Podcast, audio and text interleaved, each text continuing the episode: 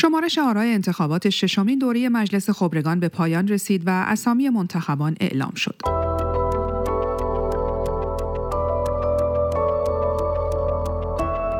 سلام توبا زکیپور هستم و در این برنامه دیدگاه شما را همراهی می کنم. روزنامه همیهن در مقاله‌ای تصریح کرده که احتمالاً مهمترین دستور کار مجلس جدید خبرگان تعیین سومین رهبر جمهوری اسلامی خواهد بود. اما سوال اینجاست که آیا مجلس خبرگان آنطور که از ابتدا تعریف شده بود نهادی قدرتمند است و می تواند مستقلا رهبر سوم را تعیین کند و به عملکرد او نظارت داشته باشد. در دیدگاه با مرتزا کاظمیان عضو تحریریه ایران اینترنشنال از انگلستان همراه می تا این پرسش ها را با او در میان بگذاریم. آقای کازمیان ابتدا نگاهی داشته باشیم به نتایج انتخابات خبرگان رهبری در استانهای مختلف. ارزیابی شما از داده های رسمی چیه؟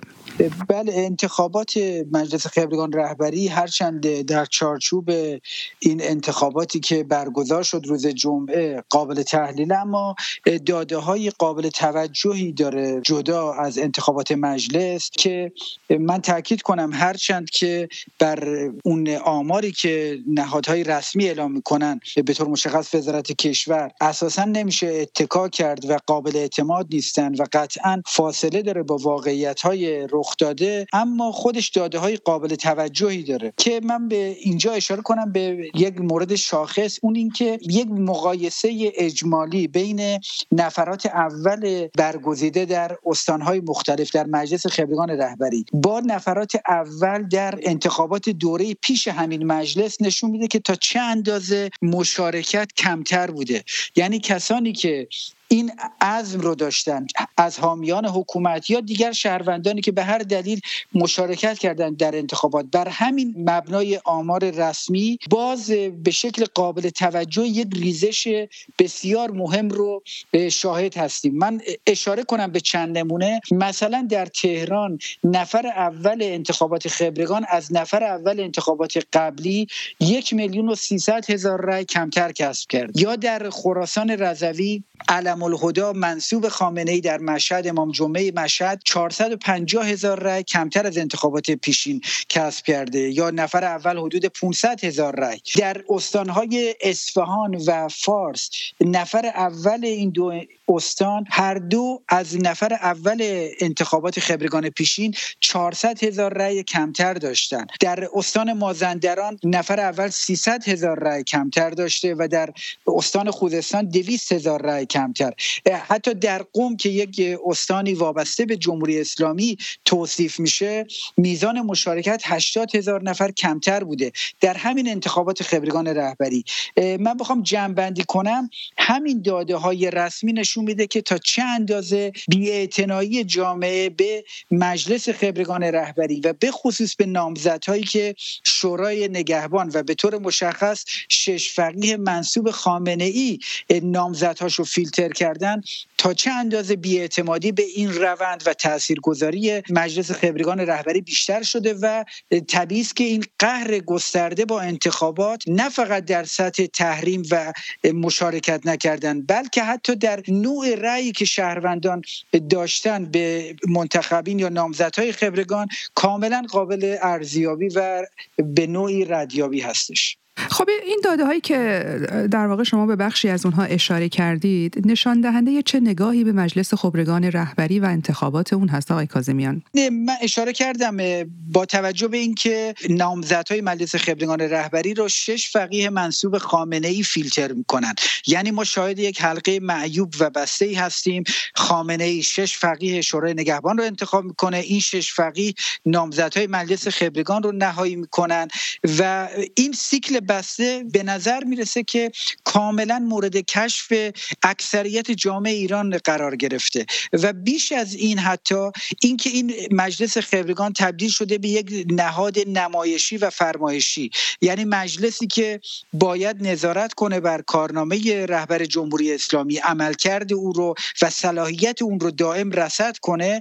اما تبدیل شده به یک مجلس فرمایشی سالی دو اجلاس داره غیر از تمجید و ستایش از خامنه ای کار دیگری نداره داره و همواره تعریف شده زیر مجموعه خامنه ای به این معنا این فرمایشی و نمایشی بودن این مجلس علاوه بر اون انتخابات نمایشی و فرمایشی برای اکثریت جامعه مکشوف شده و تاکید کنم جدای از اون اکثریت قابل توجه یعنی یک چیزی حدود بیش از 70 درصد مردم که در انتخابات شرکت نکردن حتی کسانی که به پای صندوقهای رأی رفتن حتی از حامیان حکومت و البته شهروندانی که به دلایل دیگر از جمله اجباری که دارن مثلا وابسته هستن به نیروهای نظامی یا کارمندانی که به مسائلی مشارکت کردن در انتخابات اینها به کنار حتی خود حامیان حکومت رأی کمتری دادن به نامزدهای خبرگان و نشون دادن تا چه اندازه بی‌اعتنا هستن به جایگاه این نهاد و فرمایشی و نمایشی ارزیابیش می‌کنن.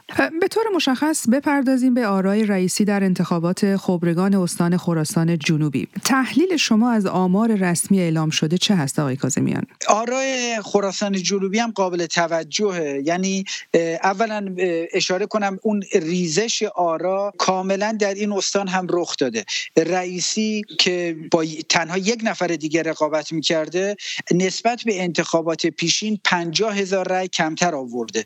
یعنی حتی اگر ما مفروض بگیریم که اون گزارش رسمی اعلام شده یک گزارش درستی هست بر مبنای مقایسه همین گزارش با انتخابات قبلی رئیس جمهور این کشور نتونسته حتی رأی مشابه انتخابات قبلی کسب کنه و فراموش نکنیم انتخابات قبلی هشت سال پیش برگزار شده با طبیعتا جمعیت کمتر.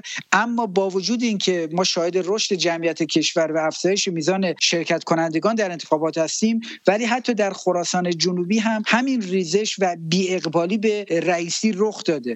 نکته جالب دیگه اینه که در خراسان جنوبی 60 هزار مطابق گزارش که اعلام شده رأی باطله به صندوق ها ریخته شده. یک چیزی حدود 20 درصد شرکت در انتخاباتی. و این باز نشون میده که کسانی که به پای صندوق های رأی رفتن به دلایلی ناچار بودن و این 20 درصد طبیعتا اومدن رأی باطله خودشون رو ابراز کردن. و نکته سوم قابل توجه دیگه اینه که رقیب رئیسی که یک روحانی گمنام هست و دقیقه 90 به تعبیری به رقابت انتخاباتی اضافه شد. اونم به شکل نمایشی به خاطر اینکه انتخابات نمی‌تونست با حضور فقط یک نامزد در خراسان جنوبی برگزار بشه. رقیب رئیسی هم موفق شده 60 هزار رأی کسب کنه.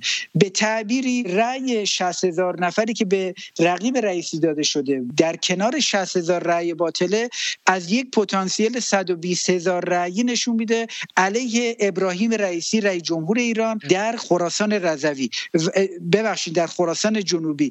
و تاکید می‌کنم این جدای از قهر اکثریت جامعه با صندوق های رأی که نشون میده که طبیعتا نگاه اون کسانی که حتی شرکت کردن در انتخابات به رئیسی به انتخابات مجلس خبرگان رهبری و البته به نهاد مجلس خبرگان رهبری چگونه هستش؟ آقای کاظمیان در پایان برای ما بفرمایید که ترکیب این مجلس احتمالا چه تأثیری بر انتخابات رهبری سوم در جمهوری اسلامی داره؟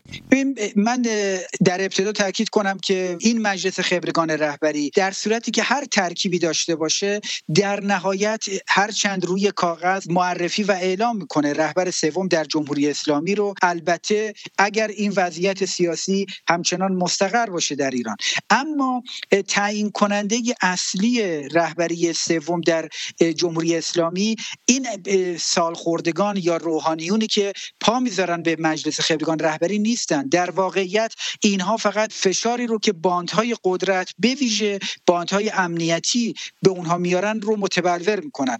در شرایطی که دست بالا در اختیار اون جریان امنیتی نظامی حاکم بر کشور هست که به طور مشخص خودش رو در سازمان اطلاعات سپاه پاسداران متبلور می‌کنه. اونجا سازماندهی می‌کنه در سپاه پاسداران و سازمان اطلاعات سپاه پاسداران. اونجا جایی است که شاید در دقیقه 90 تصمیم گیر نهایی باشه برای رهبری سوم در جمهوری اسلامی. البته قطعا باید گفت وقتی که علی خامنه ای در مورد کوچکترین مسائل کشور حتی برنامه های تلویزیون اظهار نظر می‌کنه نسبت به فردای فقدان خودش و رهبری سوم در جمهوری اسلامی هم بیتوجه نیست.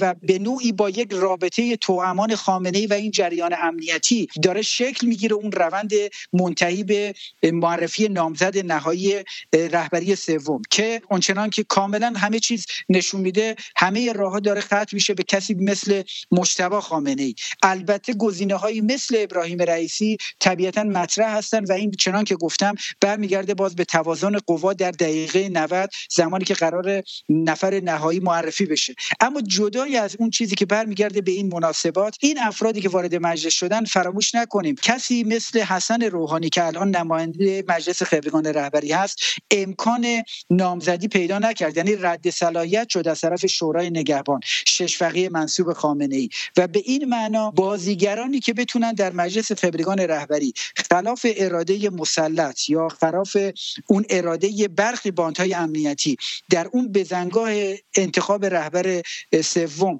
تعیین تکلیف کنن یا اظهار نظر کنن یا چالش ایجاد کنن اساسا ورود اینها منتفی شده به مجلس خبرگان.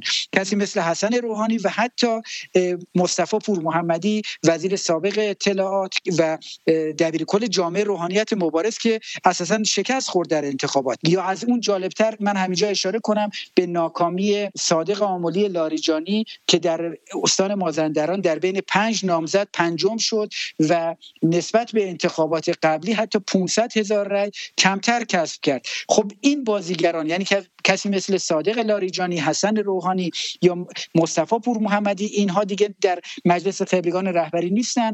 به یک معنا ما فقط شاهد حضور منتصبان مستقیم یا غیر مستقیم خامنه ای در مجلس آینده خواهیم بود. کسانی که یا نماینده ولی فقیه در استانهای مختلف هستند مثل علم الهدا که امام جمعه مشهد هستش یا به شکل غیر مستقیم از حامیان ساختار قدرت و مرتبطین نهادهای حاکمیتی. و در نهایت تعامل اینها به علاوه اونچه که گفتم جریان امنیتی نظامی حاکم بر کشور تعیین تکلیف خواهد کرد در رابطه با گزینه نهایی برای رهبری سوم در جمهوری اسلامی.